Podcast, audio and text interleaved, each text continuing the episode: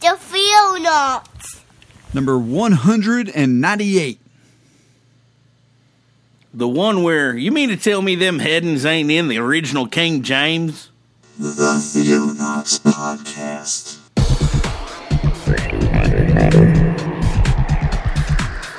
Christian news from around the globe.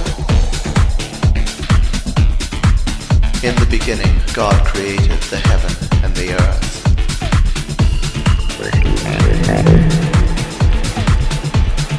It is the glory of God to conceal a thing, but the honor of kings is to search out a matter.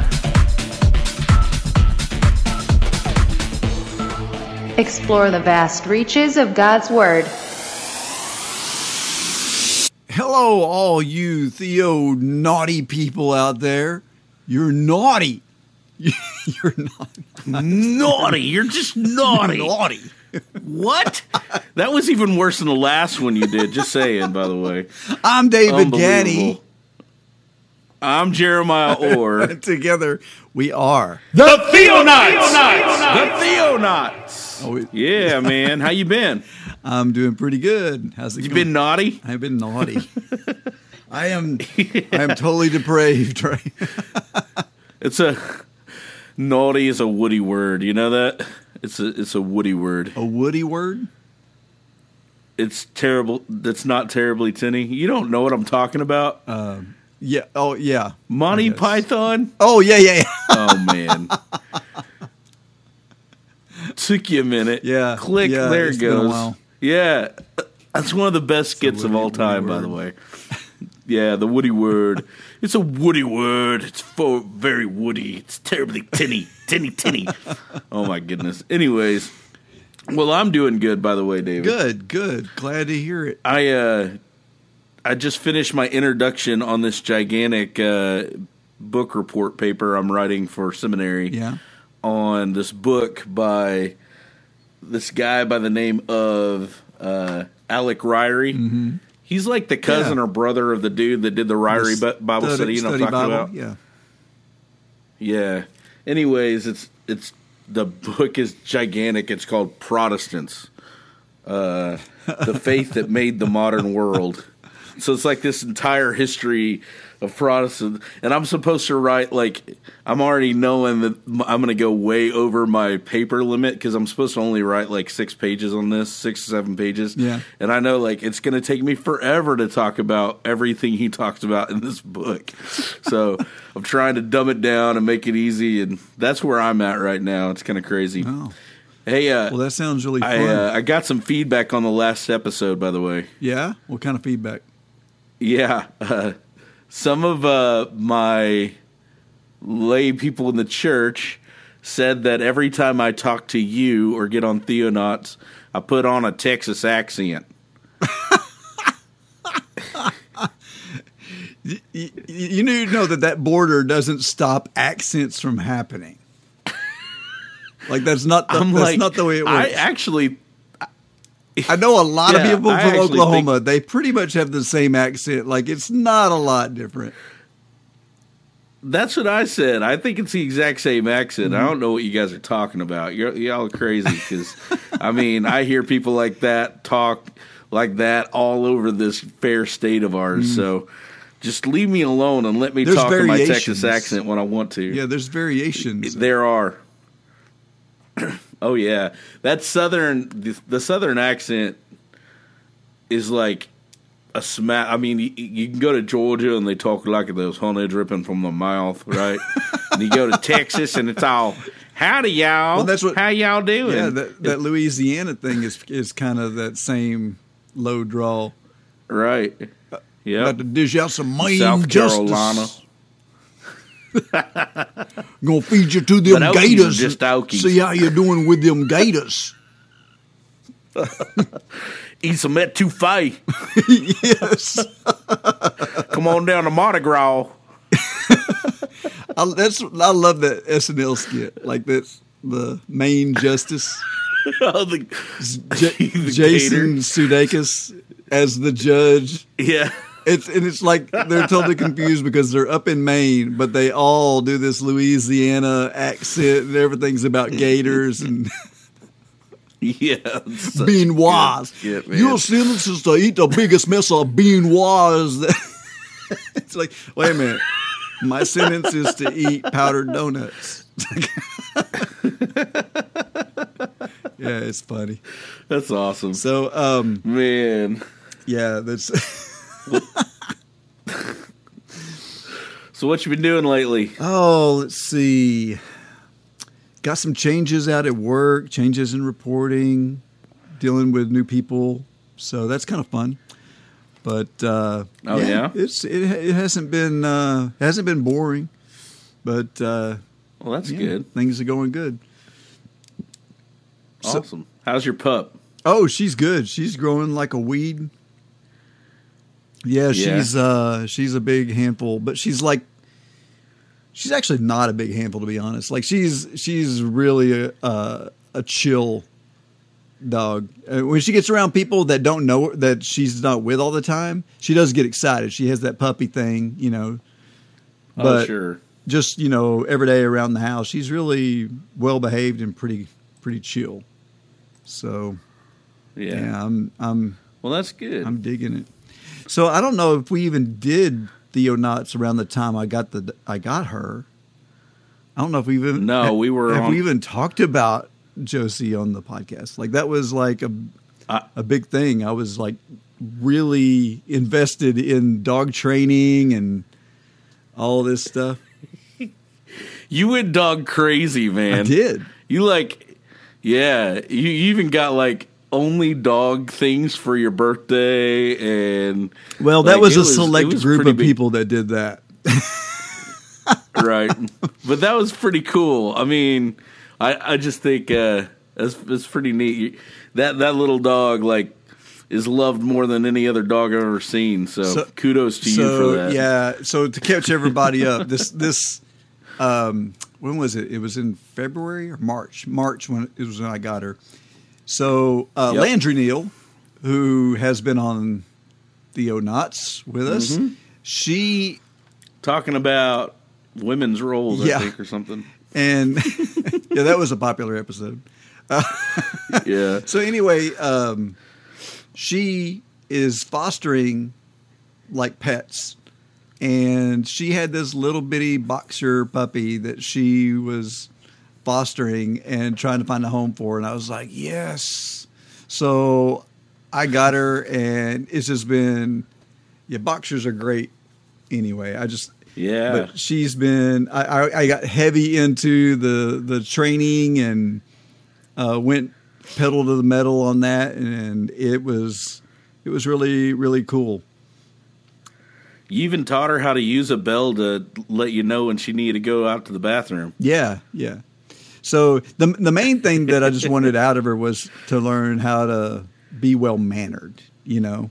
That's Right. to me one of the most important things. I don't really care about tricks. I just want her to be well mannered but there's there's all kinds of cool like metaphors that was coming out of the dog training that led to like some of my sermons. I was like okay this is like you know the the the relationship between us training a dog is very much like the relationship between us and god like uh Did we not do a Theonauts on that? I felt like Did- I feel like we did that. did we i don't know I don't remember. i don't think so If we haven't, we've got to do that.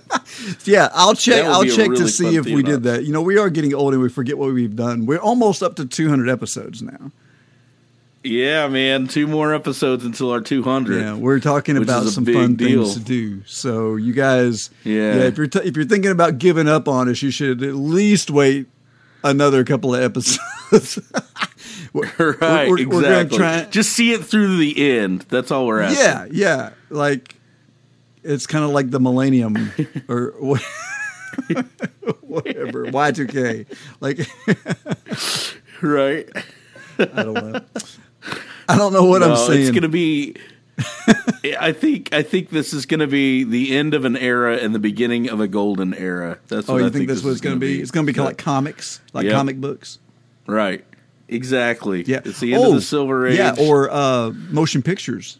You had that. You know, you had that, Yeah. that golden era, the fifties, the sixties, but then you had the seventies, which was like some of the best movies ever made have come out of the seventies. Like Good stuff, man.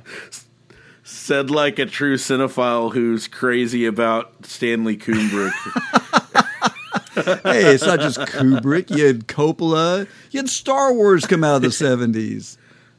oh yeah, The very yeah. one of your Yeah. very first major superhero motion pictures, Superman.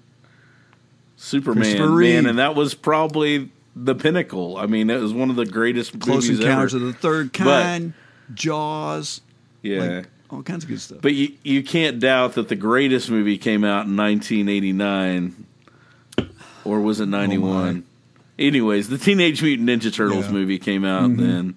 When I was, oh, I was AFI has rated that. AFI rated it like number five out of the top 100 movies of all time. It makes sense. It's an amazing kid- I'm movie. kidding. It's one you can just keep going back. Oh, you just broke my heart. You like straight up. It's the Chick Fil A thing all over again. I don't think I can trust you anymore, man. I just I can't read you. I can't trust you. Unbelievable, unbelievable. I'm like, yeah, of course it is. It's num- you know number five in the world. It's one of the best movies ever.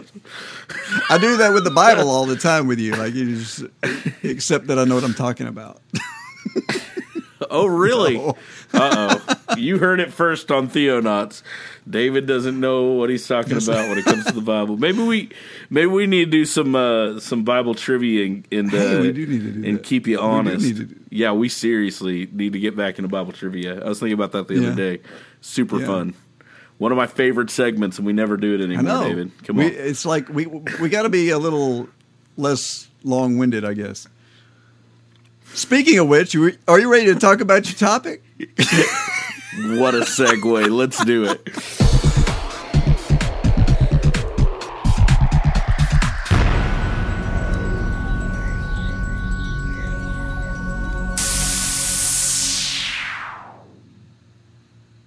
All right. So what are we talking about, man?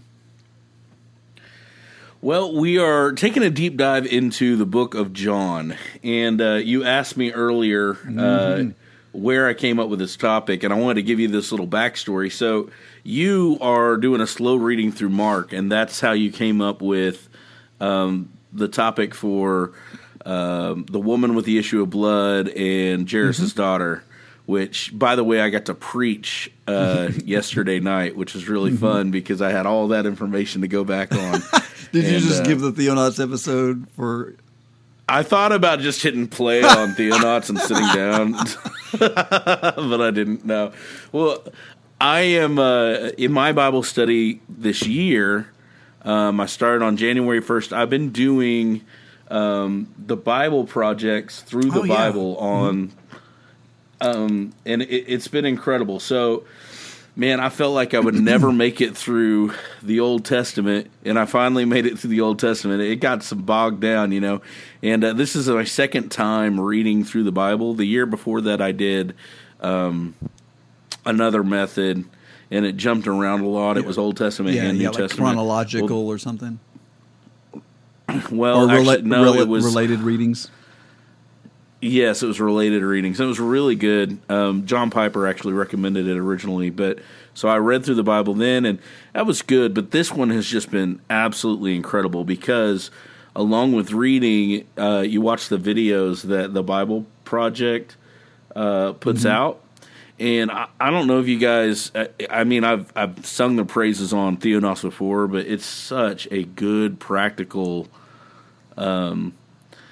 picture they they put forth a good practical picture of what the text is talking about what it's what it's focusing on the author authorial intent. I mean it's just really a good way to study the bible.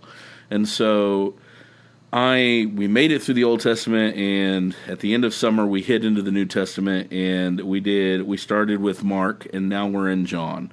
And um anyways uh I, I finished the first video of John. There's two of them, and something like jumped out at me that that was kind of surprising, and it was about the seven signs.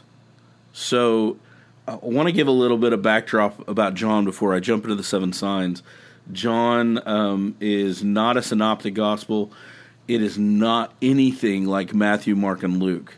It's very it's written stylistically so different that it, it, it's kind of it's it's surprising when you get to John after reading Matthew, Mark, and Luke because they they seem to Matthew, Mark, and Luke seem to go in a chronological order. They kind of follow the same patterns, even though they're written to different audiences and focusing on different things uh, or thematic elements in their various books. John goes a totally different direction. He gives a prologue um, where he talks about in the beginning was the Word, and the Word was with God, and the Word was God. He was with God in the beginning. All things. He starts back in Genesis. Yeah. John, uh, John does, uh, and he he he talks about Jesus participating in creation. Then he has all of these metaphors all throughout all throughout the book. The metaphor of light is a big one, right? Um, and then there's the seven signs. There's the seven I am statements, followed by se- uh, seven uh, other way, seven other times where he just say, states I am. Which, if you don't know the history behind that, that's that's the name of literally he's he's referring to himself as God. Whenever he says People start Uh, picking up stones and start getting ready to throw them at him whenever he says, "I am." Right. Exactly. He focuses on um, the four Jewish institutions. He focuses on the four Jewish feasts. Right. The book is divided up into two main parts. There's um, basically chapters one through eleven, and then there's chapters twelve through twenty-one, the epilog which is I, and and it it has this flow of symbolism throughout the entire book. And that that kind of just blew me away. But the thing that that shocked me about the seven signs that the bible project threw up were they were the they were different than the seven signs i'd always grown up hearing about um in in in bible class and in in in uh in the church and stuff and so it caused me to do a deep dive why would the Bible Project throw out seven signs that were different than everything I'd ever, ever heard before? This is something new. Right? And I ended up, uh, what's great about being a seminary student is I have a- access to the Swibbits Library, the Southwestern Theological Seminary Library, and I'm able to go and read all these scholar journals on you know millions of different topics. And so i pulled up my Swibbits library and i found several articles but one of them w- that just blew me away. And so i have to give props to the person who wrote this article because he presented this something that, that i'd never seen before. Uh, Brandon Crowe um, he's writing from Westminster Theological Seminary, and the name of the article, if you ever want to go look it up, is called "The Chiastic Stru- Structure of the Seven Signs in the Gospel of John." yeah, revisiting a neglected proposal, and basically he writes uh, upon this one guy by the name of, and this was in 2018. He wrote this article, but he writes based on another guy named Marc Girard who wrote this theory of a chiastic uh, structure in 1989. Okay, and basically everybody glossed over it. Like you can't find it in any, um, you can't find it in, in really in any mainstream uh, books about John or. Really? Um, uh, what are those called? Uh, you know, the study study notes about, yeah, commentaries. Like hardly any of them. There's like one that uh, that uh, Crowe found on Girard's study, but he breaks down these seven signs and sheds new light on them. So today, that's all an introduction. Today, I want to focus, or tonight, I want to focus on the seven signs calculated in John. Okay. Now, whenever we read about the seven signs, they're specifically mentioned. The first two are specifically Yeah. mentioned. Uh, the first one appears in John 2 1 through You wanna 11. That's the term. Uh, yeah, sure. Okay. Go ahead. Let's go ahead and read these. Okay, on the John 2, 1 through 11, Go ahead. in the ESV. On the third Okay. day, there was a wedding at Cana in Galilee, and the mother of Jesus was there. Jesus also was invited to the wedding with his disciples. And when the wine ran out, the mother of Jesus said to him, They have no wine. And Jesus said to her, Woman, what does this have to do with me? I, I don't know. I just let I give him a I'll give Jesus a little attitude. I love My- that. Woman, what has this to do with me? My hour has not yet come. His mother said to his servants, Do whatever he tells you. Now there were six stone water jars there for the Jewish rites of purification, each holding 20 or 30 gallons. Jesus said to the servants, Fill the jars with water. And they filled them up to the brim. And he said to them, Now draw some out and take it to the master of the feast. And so they took it. And when the master of the feast tasted, the water now became wine and did not know where it came from, though the servants who had drawn the water knew. And the master of the feast called the bridegroom and said to him, Everyone serves the good wine first, and when people have drunk freely, then the poor wine. But you have kept the good wine until now. This, the first of his signs, Jesus did at Cana in Galilee and manifested his glory, and his disciples believed in him. Okay. So John specifically points out the turning of water into wine, which we've covered on Theonauts Mm-hmm. before, a beautiful metaphorical story. Um, and he specifically mentions that this is the first of the signs. okay. The second one where he specifically mentions is a, that he specifically mentions as a sign is the healing of the royal officer's son. And if you want to, that one's found in John 4, 46 through 54. Okay. Verse 46. So he came again to Cana in Galilee, where he had made the water wine, and at Capernaum there was an official whose son was ill.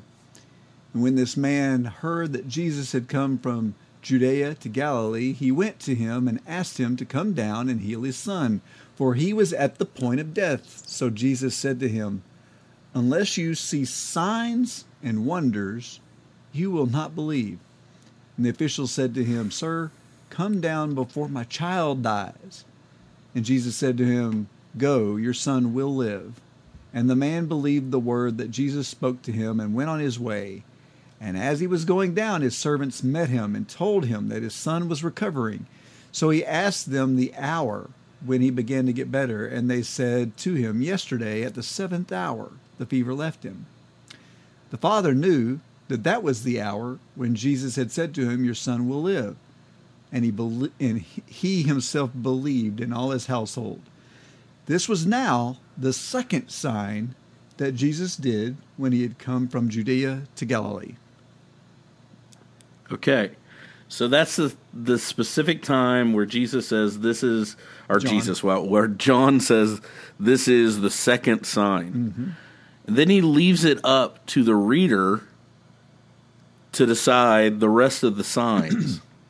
now, typically in tradition in most commentaries you will see that there's seven signs, right? Which makes sense. The other ones that most of them, yeah, because seven is the number of completion, Mm-hmm. right? There's also seven I am statements. I mean, seven is seen throughout the book of John. Yeah, and, and it's called So- the heptadic structure. And John was big on it. Right. He uses it in Revelation Right. too. Like it's crazy how much it's in there. yeah. He's he's definitely he's pushing this number seven, the heptadic, heptadic structure. Um, so it's up for the reader to figure out what the other what the other um, five are, right? And uh, most most modern day scholars will tell you the third sign is the healing of the paralytic, um, or not the is it the paralytic? Yeah, Yeah, John the healing 5. of the paralytic by the pool of by the pool of Bethesda, Mm-hmm. right? The the fourth sign is the feeding of the five thousand, and that's found in John six. The fifth sign is walking on water. found in John 6, right after that, 15 through 25. The sixth sign is the healing of a man born blind, John 9, 1 through 41. And this culminates in the seventh sign, which is his major work, which makes the Jews decide, all right, we're going to kill him now. Yeah. The raising of Lazarus, which is John 11, 1 through 46. In fact, it's it's become so much a part of modern thought in in biblical terms that I have my CSV that I teach out of all the time. Uh, it's I like teaching out of the CSV because it's uh, Baptist. it's called the Christian Standard Version, right? It's really easy to understand. My students pick it up pretty easily, and it's also it's pretty faithful to the to the original Greek and Hebrew. I like the it's a word for word style um, translation. But if you look at the headings, you will see that they literally label all the rest of the signs. The third sign, healing the sick and sick in chapter five. The fourth sign, feeding the five thousand in chapter six. The fifth sign, walking on water, and then it labels the seventh sign. Uh, you know, raising or feeding the five thousand, or then then raising Lazarus. Right. So it's very interesting to me that they took it upon themselves, the, Just the uh, translators, Slap it in there, yeah. yeah, just just to go ahead and put it in there. If you open up other Bibles, you won't have that. Like my ESV doesn't have that kind of labeling, but it's it's so prevalent that that's been that's been the labeling for the CSV. It cracks me up mm-hmm. thinking about this because nowhere does John indicate that these are the other signs. Right. He doesn't say it specifically. He does come back and say he performed many other signs and wonders, uh, but he doesn't say it specifically. So why do we have these seven? Well, because these seem like seven miracles or miraculous things that Jesus did, right? And so they just assume. But it's not specifically mentioned as a sign or given a numerical value. Some have argued that there are not a specific number but this doesn't really jive. We've already talked about with John's symbolic or artistic writing style, um, and his point to include other patterns. So, I mean that that that seven is important. Um, for example, the the he his uh, Jesus' statements during the four main feasts, feasts, which are the Sabbath, Passover, the Feast of Booths, and Hanukkah, right? Right. Where he he makes these bold statements, the seven I ams and the seven other statements. Um, and then it doesn't work with the point that John is calling these signs to begin with. Nowhere, none of the other gospels use the word signs for Jesus' miracles. The word is semeion, um, and the meaning is an indication, especially supernaturally. In the other gospels, they usually call it miracles or teras, dunamis, or works, ergon, right? So why why did John call these signs? Because they point to who Jesus is or what Jesus does or what Jesus brings. Right. That's the purpose for these signs. So there's got to be a greater reason And signs that John usually calls these are signs. tied somehow to like prophecy or something. Because, like for example, whenever he, Jesus is always complaining that everyone's looking for signs, and you know, at one point he says the only sign you're going to get is Jonah the prophet. Like, Jonah's son. Yeah. Yeah. yeah. In fact, I mean, he even says in whenever he heals the royal officials' uh, son, he says, "You- "You're only going to believe in me through signs and, and wonders." And John is making the point that Jesus did do signs so that they would believe, which is very interesting to me that John makes that point. Where others in the other gospels, such as Matthew, um, or such as sorry, such as Mark, it almost seems like he's running away from the people who are seeking those signs and stuff, right? yeah, yeah, Which is very very interesting to me. So, anyways, so the point is, John is he has to be pointing at signs, and there's more than likely seven of them. Some people argue if there were eight instead of seven, and they include the following. So follow these with me. Or and these are others that that theologians have indicated as might be signs. Jesus cleansing the temple in chapter Yeah. two, verses Which isn't 14 through miraculous 17. necessarily. It's Right. just him going Exactly. to town on people. doing something, right? Jesus' discussion with Nicodemus regarding the serpent in the wilderness, Okay. chapter 3, verses 14 through 15. Remember that one? If I be lifted up, it's also where we get our most famous verse ever. Uh, For God so loved the world. And some people think that might be a sign. Jesus walking on water is a big one. Most people point to that as the the other sign. Mary's anointing of Jesus. Some have indicated that that might be one of the signs, but that's really messed up because Mary is doing the work Right. here. Jesus isn't even doing any work. Jesus washing the disciples' feet in chapter 13, 1 through 11. Jesus' crucifixion and resurrection. Oh, you this skipped the triumphal gonna- entry. That was that was on there too. Oh yeah, triumphal entry was another one, right? Uh, Jesus' resurrection appearances, and some have even indicated at the end in the epilogue, Jesus's or the disciples' miraculous catch of fish. You know, where Jesus tells them, "Throw your, uh, throw your nets on the other side of the boat." Mm-hmm. And they say, "Well, that's the seventh sign, or that's the you know fifteenth sign, or whatever." so it's all over the place, is what I'm trying to get at. Yeah. This is not a set theological belief or a, an orthodox belief. The text doesn't specifically give us seven definitive signs. It gives us two, Right. and we're we're assuming that there's probably seven because that's John's way of doing things. Or we don't. We think that it's it could be a lot of things. right. E- exactly. Yeah. So the more I studied this and then looked at look at this guy's argument, um, Crowe's argument, the more I've I've come to agree with him 100%. Uh, Marc Girard and uh, this guy Crow, and um, the main reason is because there's a huge chiasm here in John if you calculate it correctly with the signs. Okay, let's give a So- a, a quick uh, um, throwback. So if you're confused about this word chiasm or chiastic, go. What episode was that? We we did it last year. it was one of the last We ones we did chiasm. before we went on our high our last hiatus. So for more.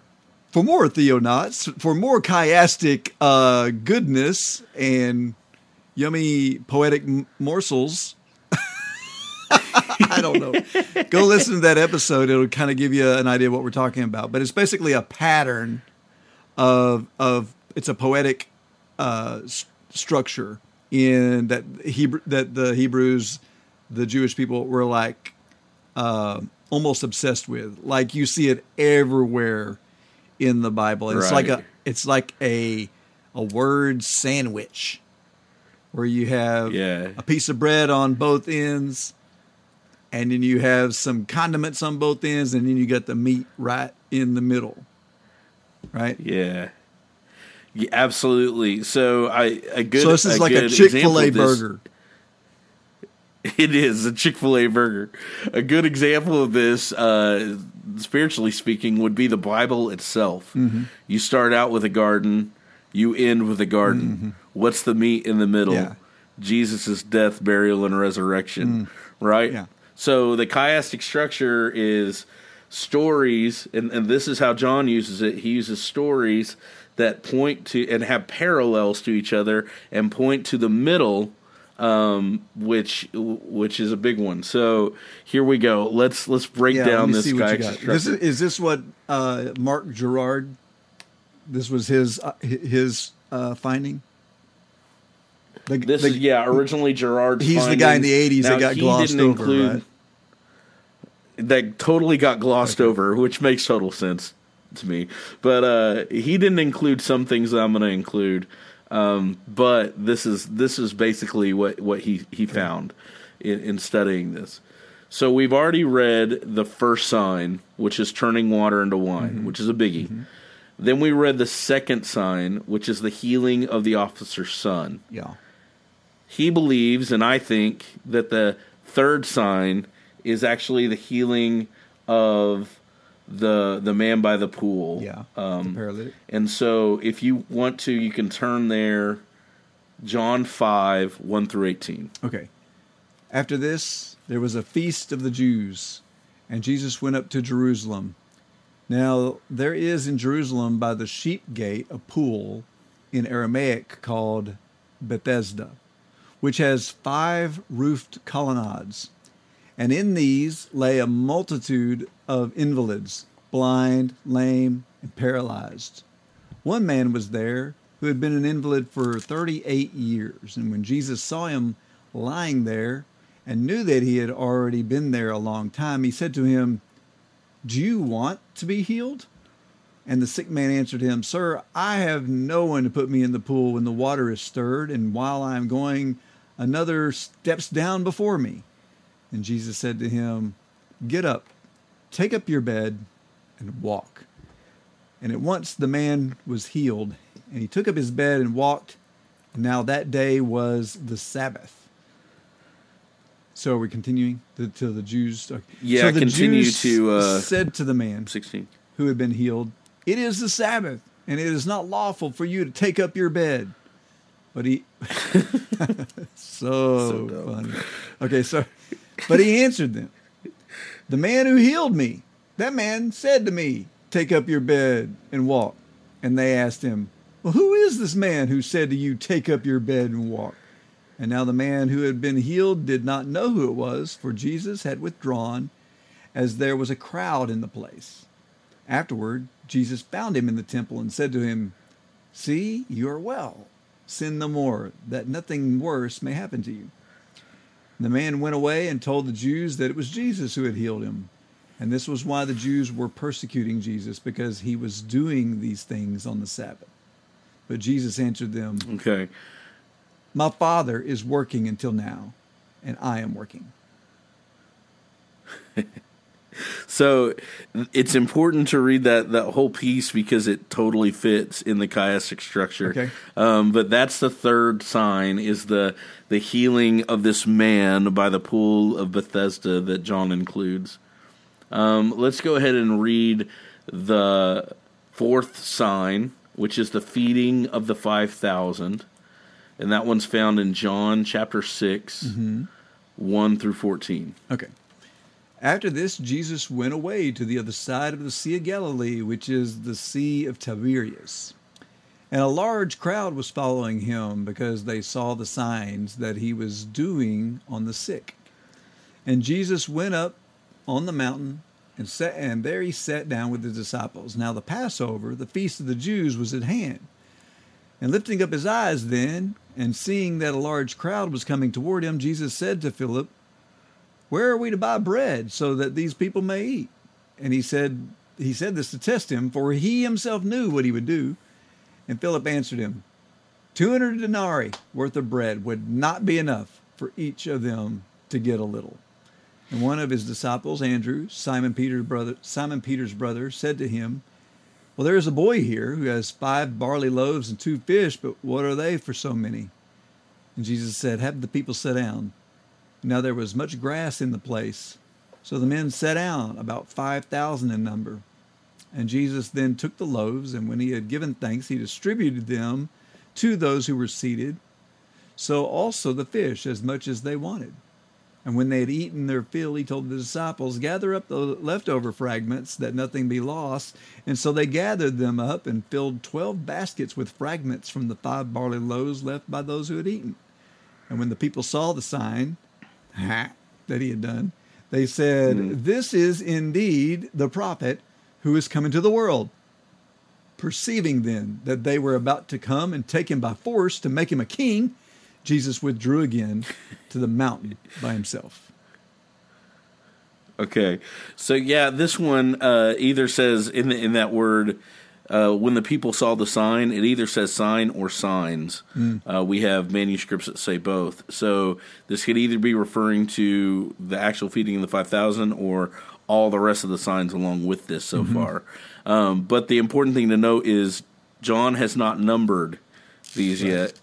but I think that this is the fourth sign, and I'll show you why in a little bit. Uh, most people think the fifth sign is walking on water. I do not. I think the fifth sign is healing the man born blind. John 9, 1 through 41. This is a long one.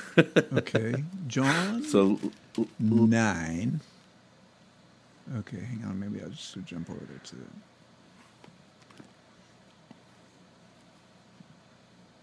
I was scrolling up until this point. John nine. What? 1 through 41. Oh, the whole chapter. okay. As he passed by, he saw a man blind from birth. And the disciples asked him, Rabbi, who sinned, this man or his parents, that he was born blind? And Jesus answered, That's kind of a funny question if you think about it. He's like, Did this man sin and then he was born blind? Well, what do you think he did in the womb? Like, I mean, come on. I I'm sorry. I, I digress. It makes sense. This, yeah. Yeah, it's like, Go ahead. okay, sorry. It, The disciples asked him, Rabbi, who sinned, this man or his parents, so that he was born blind? And Jesus answered, It was not that this man sinned or his parents, but that the works of God might be displayed in him. We must work the works of him who sent me while it is day. Night is coming when no one can work. As long as I'm in the world, I am the light of the world. Having said these things, hmm. he spit on the ground, made mud with his saliva. Then he anointed the man's eyes with mud. And he said to him, Go, wash in the pool of Siloam, which meant which means sent. So he went and washed and came back seeing. The neighbors and those who had seen him before as a beggar were saying, Is this not the man who used to sit and beg? And some said, It is he. Others said, No, but he is like him. And he kept saying, I am the man. So they said to him, Then how were your eyes opened? And he said, The man called Jesus made mud and anointed my eyes. And he said to me, Go to Siloam and wash. So when I went and washed, and re- I received my sight. And they said to him, Well, where is he? And he said, I do not know. And they brought to the Pharisees the man who had, fo- had formerly been blind. And now it was a Sabbath day when Jesus made the mud and opened his eyes. So the Pharisees again asked him how he had received his sight, and he said to them, He put mud on my eyes, and I washed, and I could see. And some of the Pharisees said, This man is not from God, for he does not keep the Sabbath. But others said, How can a man who's a sinner do such signs? And there was division among them. So they said again to the blind man, What do you say about him, since he has opened your eyes? And he said, He is a prophet. The Jews did not believe that he had been blind and had received his sight until they called the parents of the man who had received his sight and said, Is this your son who you say was born blind? How then does he now see? And his parents answered, We know that this is our son and that he was born blind.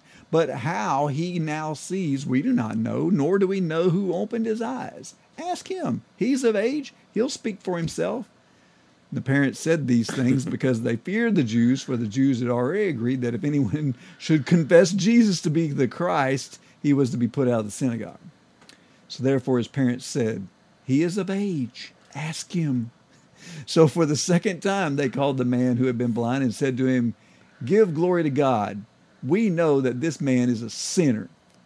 And he answered, Whether he is a sinner, I do not know. One thing I do know, that though I was blind, now I see. And they said to him, What did he do to you? How did he open your eyes? And he answered them, I have told you already, and you would not listen. Why do you want to hear it again? Do you also want to become his disciples?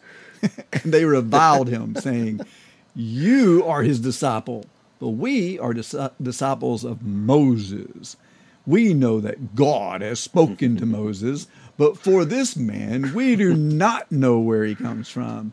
And the man answered, Why? This is an amazing thing. You do not know where he comes from, and yet he opened my eyes.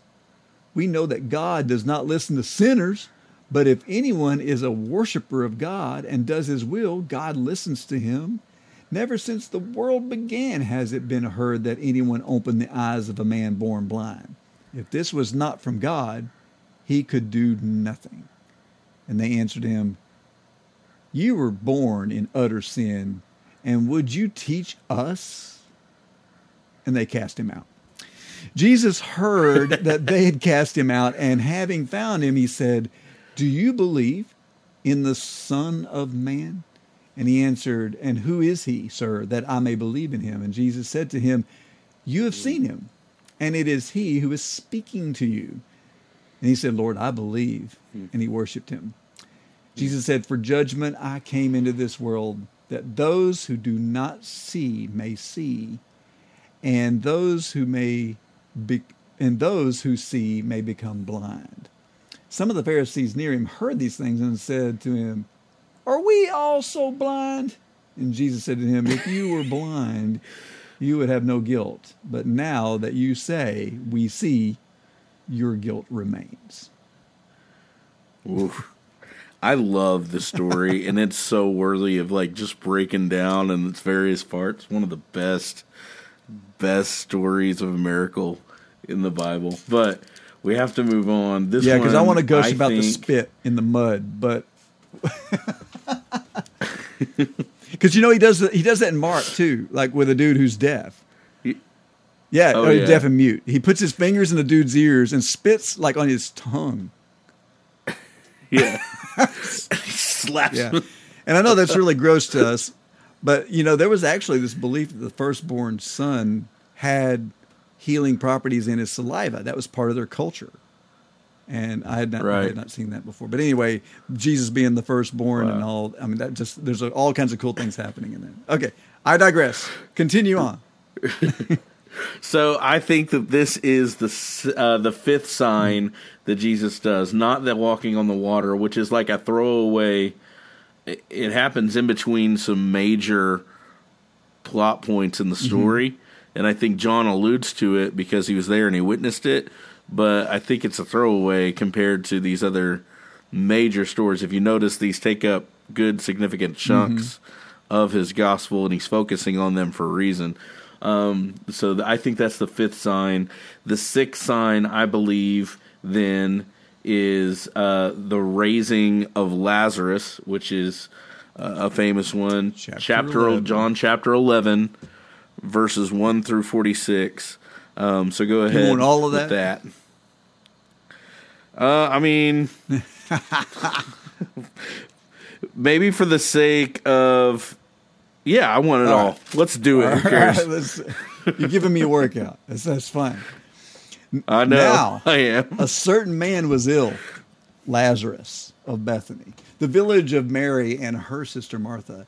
And it was Mary who anointed the Lord with ointment and wiped his feet with her hair, whose brother Lazarus was ill. So the sisters sent to him, saying, Lord, whom you love, he whom you love is ill. But when Jesus heard it, he said, This illness does not lead to death. It is for the glory of God, so that the Son of God may be glorified through it. Now, Jesus loved Martha and her sister and Lazarus. So when he heard that Lazarus was ill, he stayed two days longer in the place he was. Then after this, he said to his disciples, Let us go to Judea again. And, the disciples said to him, Rabbi, the Jews were just now seeking to stone you. And are you going there again? And Jesus answered, Are there not 12 hours in the day? If anyone walks in the day, he does not stumble because he sees the light of this world. But if anyone walks in the night, he stumbles because the light is not in him. And after saying these things, there's a very cryptic, confusing type of answer to that question. Oh, yeah. I love Jesus. He's so cool. so after saying these things, he said to them, Our friend Lazarus is fallen asleep, but I go to awaken him. The disciples said to him, Lord, if he's fallen asleep, he will recover. Now Jesus had spoken of his death, but they thought that he meant he was taking rest in sleep. And Jesus told them plainly, Lazarus has died. And for your sake, I'm glad that I was not there, so that you may believe. Again, so good. I love how he has to be like straight up with them. Hey, he's dead. Yeah, yeah. Do you get it? I- like Lazarus died. I was trying to be poetic, but you weren't having any of it. And I Oh, love I'm also sorry. that he says. I love also that he says. He says, "We need. I need to go. I'm glad I wasn't there because now that he's dead, you might. You may believe." Like he's talking to his disciples, right? Right. Yeah. Working on their faith. It's like, come on. He says, "But let us go to him." So Thomas, called the twin, said to his fellow disciples, "Let us also go, that we may die with him." I'm like, that's that's admirable. Now, when Jesus mm-hmm. came, he found that Lazarus had already been in the tomb four days. Bethany was near Jerusalem, about two miles off, and many of the Jews had come to Martha and Mary to console them concerning their brother. So when Martha heard that Jesus was coming, she went and met him, but Mary remained seated in the house. Martha said to Jesus, Lord, if you had been here, my brother would not have died. Hmm. But even now I know that hmm. whatever you ask from God, God will give it to you. And Jesus said to her, hmm. Your brother will rise again. And Martha said to him, I know that he will rise again in the resurrection on the last day. And Jesus said to her, I am the resurrection and the life. Whoever believes in me, though he die, yet shall he live. And everyone who lives and believes in me shall never die. Do you believe this? And she said to him, Yes, Lord, I believe that. You are the Christ, the Son of God, who is coming into the world. And when she had said this, he went and called her sister Mary, saying in private, The teacher is here and is calling for you. And when she heard it, she rose quickly and went to him. And now Jesus had not yet come into the village, but was still in the place where Martha had met him. And when the Jews who were with her in the house, consoling her, saw Mary rise quickly and go, they followed her, supposing that she was going to the tomb to weep there. Now, when Mary came to where Jesus was and saw him, she fell at his feet, saying to him, Lord, if you had been here, my brother would not have died. And when Jesus saw her weeping, and the Jews who had come with her also weeping, he was deeply moved in his spirit and greatly troubled. And he said, Where have you laid him? And they said to him, Lord, come and see. Jesus wept. So the Jews said, See how he loved him? But some of them said, Could not he who opened the eyes of the blind man also have kept this man from dying? And then Jesus, deeply moved again, came to the tomb, and it was a cave, and a stone lay against it. And Jesus said, Take away the stone. Martha, the sister of the dead man, said to him, Lord, by this time there will be an odor, for he has been dead for four days. And Jesus said to her, Did I not tell you that if you believed, you would see the glory of God? So they took away the stone, and Jesus lifted up his eyes and said, Father, I thank you that you have heard me. I know, I knew that you always hear me, but I said this on account of the people standing around, that they may mm-hmm. believe that you sent me. And when he had said these things, he cried out with a loud voice, Lazarus, come out. And the man who had died came out, his hands and feet bound with linen strips, and his face wrapped with a cloth. And Jesus said to them, Unbind him and let him go. Ooh, that's so good. Man, all right. So I think that that is the sixth sign, the raising of Lazarus, which is a, a big one. And I think they are escalating, by the way. Uh, it seems like to I me. I love that they uh, from the- they referenced the par- the blind man, the previous Right. sign. That was that was cool. Yeah, that's right. Yeah, and so so I think that that's the sixth sign. So what is the seventh sign? I believe that the seventh sign is the culmination of uh, the book of John, which is Jesus's death, burial, and resurrection. I, I think that that totally fits. So I'm not going to make you read chapters 19 through 20. through 20 because it'll take all night. It is finished. Uh, but yeah, it is finished. But there are a couple things I, I, want to point point out here. Uh, first off, John uh, specifically makes mention that Mary, the mother of Jesus, is with is at the crucifixion scene, yes. watching it unfold. he makes specific mention of wine mixed with gall, right? The sour wine that they held up to Jesus' mouth when he said, I thirst, right? He makes specific mention of the spear that pierced his sign and blood and water mingling, flowing out, which is a big deal. And then, of course, the last part when he's buried and then he rises again on the third day he he gives the the story of Jesus talking to Mary Magdalene right um, and he sh- and he shows out um, a full restoration in fact or not a restoration but a full transfiguration which is very interesting um, read chapter 20 verses 11 through 18 i want to point something out to this in just a little bit Okay. so read that one But Mary stood weeping outside the tomb, and as she wept, she stooped to look into the tomb. And she saw two angels in white sitting there, or where the body of Jesus had lain, one at the head and one at the feet. And they said to her, Woman, why are you weeping? And she said to them, They have taken away my Lord, and I do not know where they have laid him. Having said this, she turned around and saw Jesus standing, but she did not know that it was Jesus. Jesus said to her, Woman, why are you weeping? Whom are you seeking? Supposing him to be the gardener, she said to him, Sir, if you have carried him away, tell me where you've laid him, and I will take him away. And Jesus said to her, Mary. And she turned and said to him in Aramaic, Rabboni, which means teacher.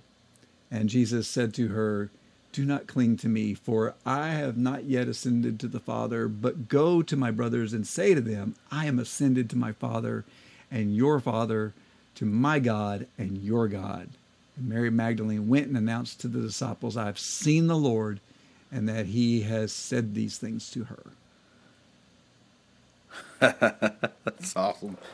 That's awesome. So we did actually a Theonauts on this passage. Do you remember that one? Uh, I think it was yours, where we talked about the idea of the gardener. the, the priesthood Um, being a high priest. It was um, Yeah. um, Mike Mahoney, Mike Mahoney's study. Yeah, Theonaut, right. fellow Theonaut and guest of the show, Mike Mahoney. Mike Shout out to you, That's brother good. Mike. That's right. So then, if we have the first sign as the turning water into wine, the second sign healing the officer's son, the third sign healing the man by the pool of Bethesda, the fourth sign feeding the 5,000, the fifth sign healing the blind man, the sixth sign raising Lazarus, and the seventh sign being the crucifixion and the resurrection, it creates a striking chas- uh, chiastic structure. Um, there are parallels all through that. So the way a chiastic structure works again is the first parallels the last, the second one parallels the second to the last, then you have the third paralleling the third to the last, right? And then in the middle is the meat, the focus, okay? Which would be the feeding of the 5,000, which is very interesting to me. So I want to point out the the resemblances The parallels. of the stories and how they mirror each other in the chiastic structure. The first one being uh, turning water into wine, mirroring the crucifixion and the resurrection, which to me this is the most striking mirror out of all. So of many, them. so many I mean, Marys. Yeah, that's right. Sorry. What'd you say? I didn't hear you. So cut many out. Marys. so many Marys. Yeah, there are. So, so that's the first thing I want to point out. Mary, uh, the mother of Jesus, is present at both the first uh, sign, which is turning water into wine. She's also present at the crucifixion. So there's a mirror there. Jesus makes specific statement to Mary when he says, "Mother, my," or he says, "Woman, my time has not come." Right, my hour has not come, and then What's happening at the crucifixion? His hour. His hour has- near. Yeah. That's right. His hour is now here. Right? Also, Mary is referred to in both of these addresses as woman. Uh, uh, in in the first one, woman, my hour is not come, and then the second one, woman, behold your son, son, behold your Yes, yes. mother. Right? Uh, and also he refers to Mary Magdalene as woman, which is interesting to me. So there's a bunch of symbolism with water and wine here, right? So in the first sign, he takes six jars of water and he transforms them into wine. Mm-hmm. Now, wine is also at the cross. Mm-hmm. And John makes specific mention of bitter wine, Yeah. right? Whereas the first wine and the first sign was good Yep. wine, The best wine. The mm-hmm. best wine. That's right. Here, it's bitter wine, which is very interesting to me. You have the picture of wine mixing with water, intermingling with water, and flowing down Jesus' mm-hmm. side, which is a mirror of the water turning into wine That's good. at yeah. Also, this is something that struck struck me really powerfully. How many jars are there? Six. There's six, indicating an incomplete miracle mm-hmm. here, right? The fulfillment of this first sign is the seventh jar being Jesus. Mm, that's good. which is so powerful to me. And what are these jars, by the way? These aren't just random jars laying around. These are jars set aside for purification, right? They're purification jars. So you see here Jesus being the seventh jar of purification that purifies us once and for all. Wow, that's good. You can also see a thing happening here uh, that that may have to do with fully God, fully man at the cross too, because uh, six is the number of man, and so seven's the number of completion. So it's like the the six jars would be a representation of man,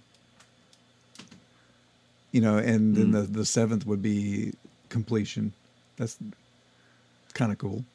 Wow. Yeah, that's amazing.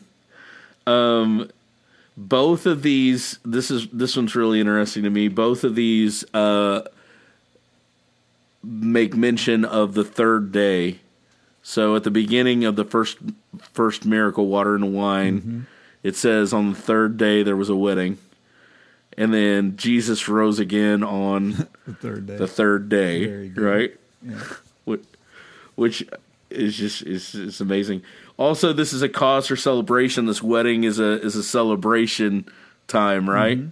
And the greatest celebration we can we can have is the resurrection of Jesus, right? Um, the reason uh, I wanted you to read um, the uh, the main reason I wanted you to read uh, chapter twenty, the the the resurrection story with Mary Magdalene, is this whole thing. Don't cling to me, Jesus told her, since I have not yet ascended to the Father. Um, this is a. This makes. It's really a curious thing, and I think Mahoney pointed out some really interesting things about that. But one of the things that I wanted to point out was the idea that this was a transformation of Jesus, right? Um, this isn't just a resurrection, but this is a transformation. So Jesus has been transformed. He's going to be transformed back Yes. into his uh, uh, glorified state, like on the Mount of Transfiguration when Jesus transforms into his glorified state. Does that make sense? Um, this the water into wine is a transformation. Yep. It transforms it from one thing into another. Just like Jesus is transformed from man god to glorified man god. and he's the first fruits of our Yep. transformation. Our resurrection. So you see the first sign and the seventh sign have a ton of parallels with each other. Yes. A lot. What about yeah, what about the second sign and the sixth sign, which are the healing of the officer's son and then the raising of Lazarus?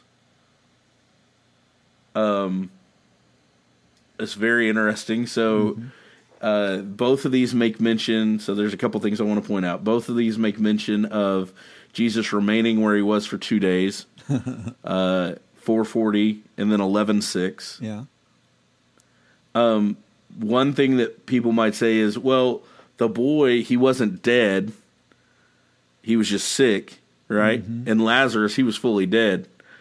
But whenever the people come to Jesus in the first part, Lazarus was sick to the point of death. Just like Yeah.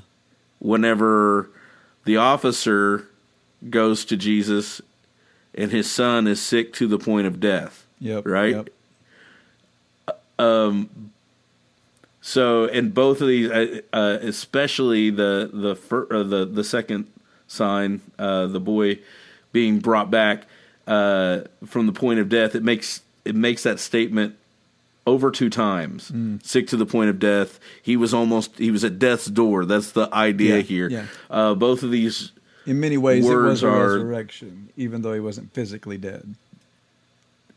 Exactly. Yeah. Um, and again, there's an, an idea of escalating these signs too in the middle of this, right? So you can see the the escalation from transforming water into wine to death, burial, and resurrection being transformative. You see an escalation from uh, a boy who is at the point of death being brought back to life. And Lazarus, who is dead, he's been dead for four days and he stinketh, Yeah, right? yeah. uh, being being fully brought back to life. I, I see. in both of these encounters, I see Oh, yeah. another uh, parallel in those two, and that is um, both of these miracles occur from a distance. Jesus doesn't spit on the ground and rub anything on anybody's eyes or anything like that here. Like he, in one case, he's nowhere near the kid. Like he just speaks it and says, "The boy's healed."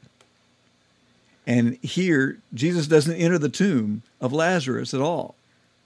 He Right. calls him from the distance, Lazarus, come forth. So that's kind of cool. Oh, that's so good. Yeah. Uh, another parallel is that both of these both of these healings happen after a family member approaches Jesus. In the story of the boy, it's his father. In the story of uh, Lazarus, he he's uh, messengers are sent to him and brought to him, and then Martha approaches him.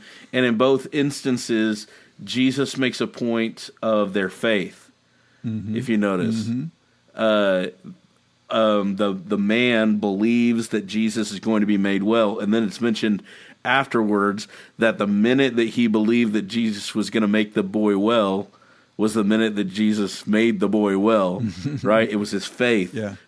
Right, and then with Martha, Jesus point blank asks her, "Do you believe that I can?" Raise up Lazarus, basically, or I am the resurrection and the life, right? And uh, and Ma- and Martha responds, "Yes, I believe that you're the Messiah, right? You can do this." Yeah. So both of these are are faith stories, which are um, a big deal. So there's striking resemblance in the second sign and the sixth sign. What about the third sign and the fifth sign? This one's really this blows me away. Here's a here's a resemblance. Both of these healings take ba- place by a pool, or there's mention of, of a specific pool. Yeah. in both of them. So we're talking about the paralytic, this word, the, the, the guy at the pool of Bethesda, and the healing of the blind man. right? The, the guy born Yes, those are the two I'm talking about. The pool of Bethesda, where Jesus tells the guy to get up, take up mm-hmm. his mat, and walk, and then the healing of the blind man, which are um, they parallel each other so so well. Um, this word pool is the only time that the word is used in the uh, in the New Testament. is these, These two, two passages? Right. Very nice. Um, yeah, both of them, of course, have bodily disabilities that Jesus heals. Mm-hmm. Both of them, Jesus touches. Mm-hmm. Right, he picks up the man, right, and then he spits on the ground and puts stuff in the in, in the guy's eyes. And by the way, did Jesus have to touch either one of them to heal them? Absolutely No, not. It's kind of weird, right? When you read this, Yeah. they to go. Why would he spit in the ground, make mud, and smear it on the dude's eyes? Unless he was getting him to go to wash in the pool, yes, which is a parallel. that's good. That's good. so good. Yeah. Both of these healings take place on the Sabbath, yep.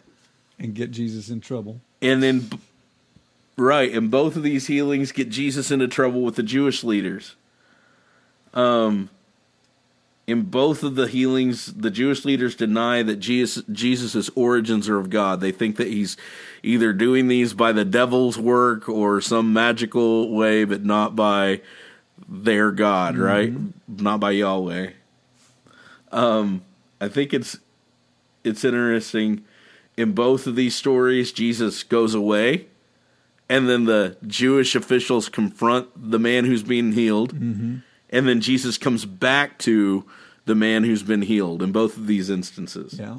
Yep. again, there's a progression that's noted. The man with the lame legs identifies Jesus to the authorities, and he seems really stupid, by the way. um,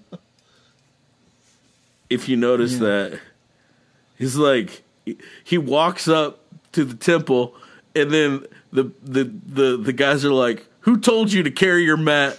Uh, uh, the guys are like, "Why are you carrying your mat on the Sabbath?" And he's like, uh, the dude told me to carry the mat on the Sabbath. And they're like, "Who told you?" And he's like, "I I don't know." He doesn't even focus on the fact that he's been lame for thirty six know, years. I know. is able to walk. It probably has something to do with like, his, oh, his social skills are probably lacking because he's just been sitting on the on the edge of the pool for 38 years. So right. That's very true. It could have been that, but either way, it just makes him look dumb. And then, like, he goes and he gives Jesus away after Jesus uh, talks to him again. He, he goes back to the official. He's like, "Hey." Uh, it wasn't me. That was, it was that guy, Jesus. He told me to carry the mat. right? It's so, it's so crazy. But then um, the second man, the man born blind, he shows and acknowledges that Jesus is good, and he he acknowledges that he's the Messiah, which is a big deal, right? So there's another progression here um, that's noted. So we see a or the first and the the seventh sign they fit together. The second sign and the 6th sign they fit together. The third sign and the fifth sign fit together. So why is there such a great emphasis on this feeding of the 5000 then? What is John getting at with this feeding of the 5000? Um if this is if this is the way it works, which is uh, of course, uh, it ends up being the the uh, typical fourth the typical sign, which is uh, emphasis. Right. Yeah, the meat in the middle. Well, there's a parallel, there's a symbol, there's such symbolism in this feeding of the 5,000. And in fact, chapter 6, if you continue reading on, Jesus talks about it verbatim. Uh, and so we're going to look at that. But the point is this uh, this is the one where the people take part in Jesus' sign. They sit down, they imbibe, they eat, right? They take the food that he gives them. Uh, the picture here is belief or identifying in Jesus as God's Son or the Messiah. That's the idea. Um, The sign is this sign is by the way delivered to the most people. There's five thousand of them, right? Plus, So it's this mass. that's five thousand yeah, men. plus. So Right. Who knows how many women and children? So there's this mass of people that Jesus gives the sign to. But then it comes with the chastisement in the desire for full bellies instead of realizing that Jesus is the bread of life. I want us to look at um, John 6, verses 22 through 69, because this is where Jesus really explains this event and also invites them to partake in the meaning of the event, uh, which they run away from, by the way. so, Okay, on the next day, the crowd that remained on the other side of the sea saw that there had been only one boat there, and that Jesus had not entered the boat with his disciples, but that his disciples had gone away alone. Other boats from Tiberias came near the place where they had eaten the bread after the Lord had given thanks. So when the crowd saw that Jesus was not there, nor his disciples, they themselves got into boats and went to Capernaum seeking Jesus. And when they found him on the other side of the sea, they said to him, Rabbi, when did you come here? And Jesus answered them, Truly, truly, I say to you, you are seeking me, not because you saw signs, but because you ate your fill of the loaves. Do not work for the food that perishes, but for the food that endures to eternal life, which the Son of Man will give to you. For on him God the Father has set his seal. And they said to him, What must we do to be doing the works of God? And Jesus answered them, This is the work of God, that you believe in him who is he has sent. And so they said to him, Then what sign do you do that we may see and believe you? What work do you perform? Our fathers ate the manna in the wilderness, as it is written, He gave them the bread from heaven to eat. And Jesus said to them, Truly, truly, I say to you, it was not Moses who gave you the bread from heaven, but my Father gives you the true bread from heaven. For the bread of God is he who comes down from heaven and gives life to the world. And they said to him, Sir, give us this bread always. And Jesus said to them, I am the bread of life. Whoever comes to me shall not hunger, and whoever believes in me shall not th- never thirst. But I said to you that you have seen me, and yet you do not believe. hold up right there for Okay. just a second. Um, this this is really interesting. First off, he gives in verse twenty mm-hmm. he gives them the answer to to the whole thing. This is the work of God that you believe in the one He has sent. So this is their participation in in His Yeah, coming. right? yeah. This is their by their faith they can partake. And then there's this parallel that John or John does so good where he talks about Moses in the mm-hmm. wilderness. And there's mm-hmm. there's a symbol here, right? It- when when the Israelites were roaming around in the wilderness, they were hungry and they were thirsty and God sent them manna down from heaven, right? So there's a picture here that that Moses is a lesser Jesus, mm, Yes, right? it's kind of a Hebrew, But not only- it's the Hebrews letter. Exactly. Exactly. And so uh, Moses, whereas Moses fed them physical food, Jesus is going to feed them spiritual food that's going to well up into everlasting life, which is a big deal. And that's what he's offering them. I am the bread of life. No one who comes to me will ever be hungry, and no one who believes in me will ever be thirsty again. And then he says, But I told you, you've seen me, and yet you don't believe. Okay, so keep going. Verse Okay? 37. All that the Father gives me will come to me, and whoever comes to me, I will never cast out. For I have come down from heaven, not to do my own will, but the will of him who sent me. And this is the will of him who sent me, that I should lose nothing of all that he has given me, but raise it up on the last day. For this is the will of my Father, that everyone who looks on the Son and believes in him should have eternal life, and I will raise him up on the last day. So the Jews grumbled about him because he said, I am the bread that came down from heaven. It's like uh, you kind of you missed it. it. You missed it. There was I keep throwing them. They're going right over your head. So, so it's like reminds me of Foghorn Leghorn in the in the Oh yeah, I say, I say, boy, the chicken hawk. I keep throwing them, and they, I keep throwing them missing and you keep missing them. so the Jews grumbled about him because he said, I am the bread that came down from heaven. And they said, Is not this Jesus, the son of Joseph, whose father and mother we know? How does he now say, I have come down from heaven? And Jesus answered them, Do not grumble among yourselves. No one can come to me unless the Father who sent me draws him, and I will raise him up on the last day. It is written in the prophets, and they will all be taught by God. Everyone who has heard and learned from the Father comes to me. Not that anyone has seen the Father, except he who is from God. He has seen the Father. Truly, truly, I say to you, whoever believes has eternal life. I am the bread of life. Your fathers ate the manna in the wilderness and they died. This is the bread that comes down from heaven, so that one may eat of it and not die. I am the living bread that came down from heaven. If anyone eats of this bread, he will live forever. And the bread that I will give for the life of the world is my flesh.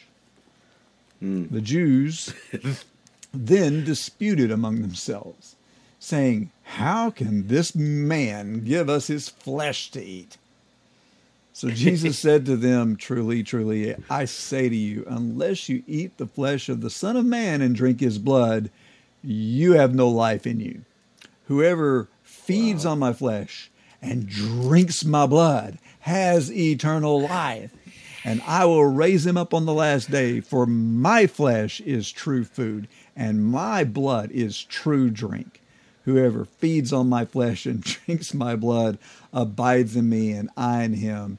As the living Father has sent me, and I live because of the Father, so whoever feeds on me will also live because of me. This is the bread that came down from heaven, and not not like the bread the fathers ate and died. Whoever feeds on this bread will live forever. Jesus said these things in the synagogue as he taught at Capernaum.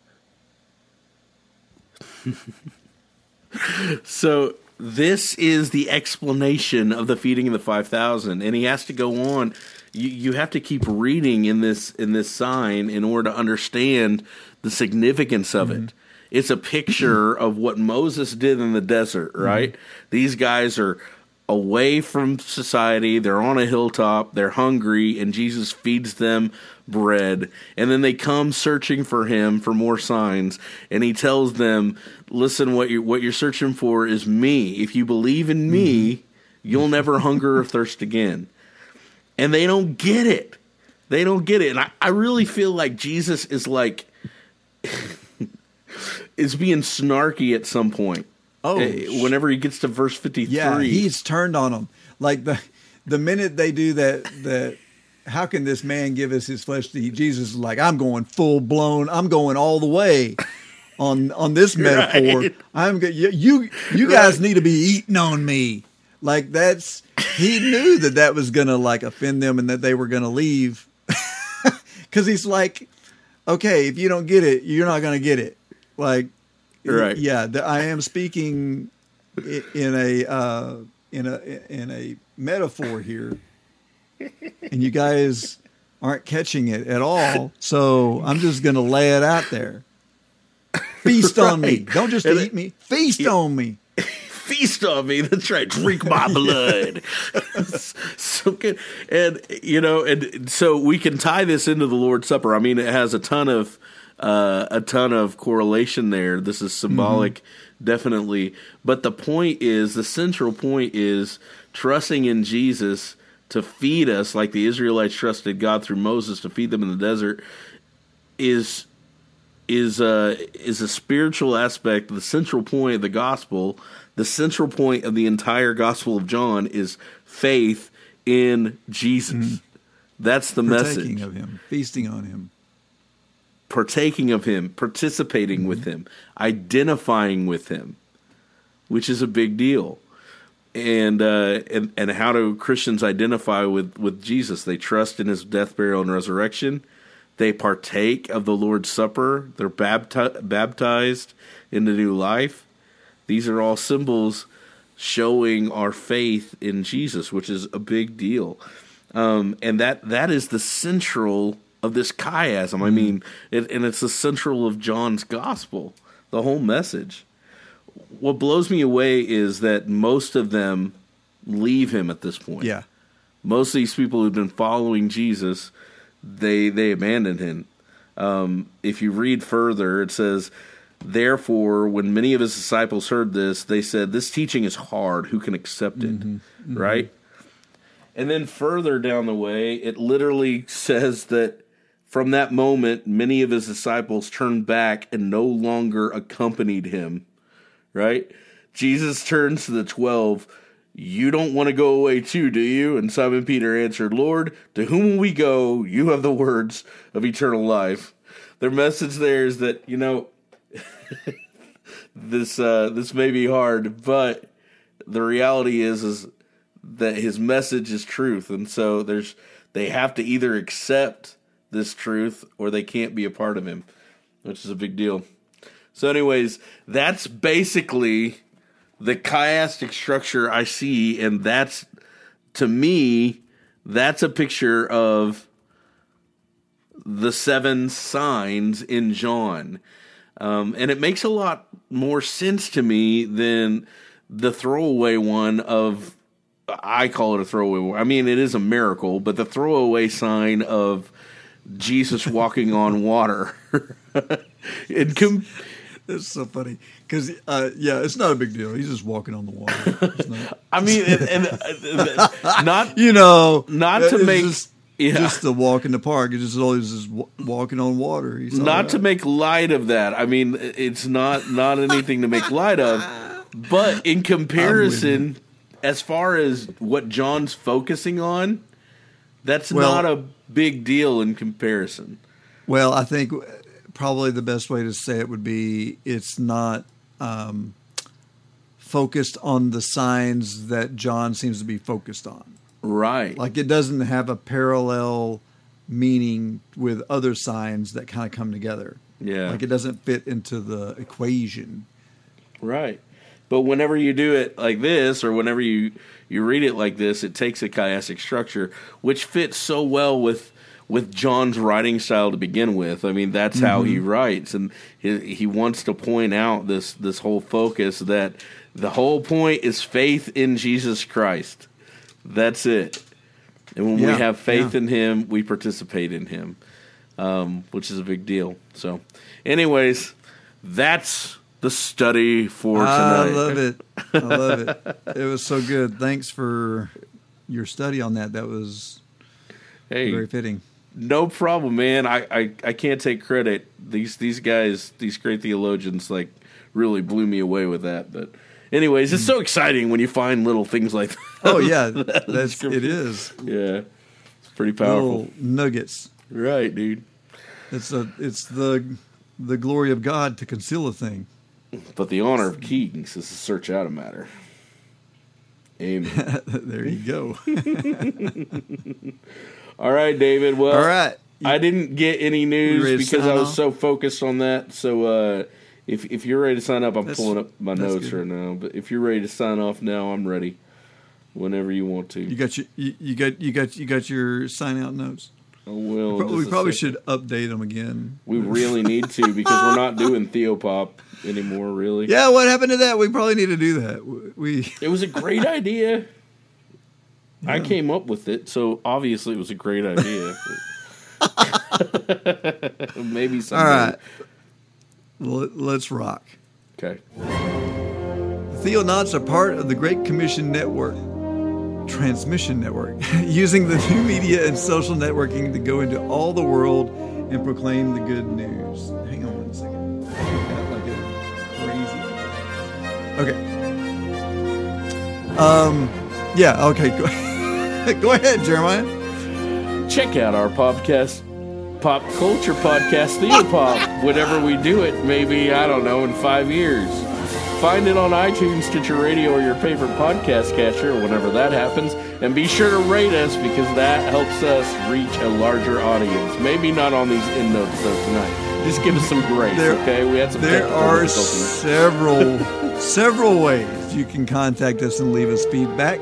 Send us an email to info at theonautspodcast.com or call us on our voicemail line at 972-885-7270. Find us on Instagram using at Theonautical or like us on Facebook using facebook.com slash Theonauts.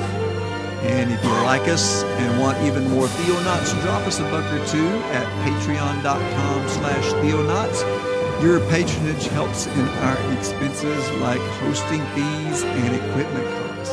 And thank you to the new patron we just received. You're awesome, by the way.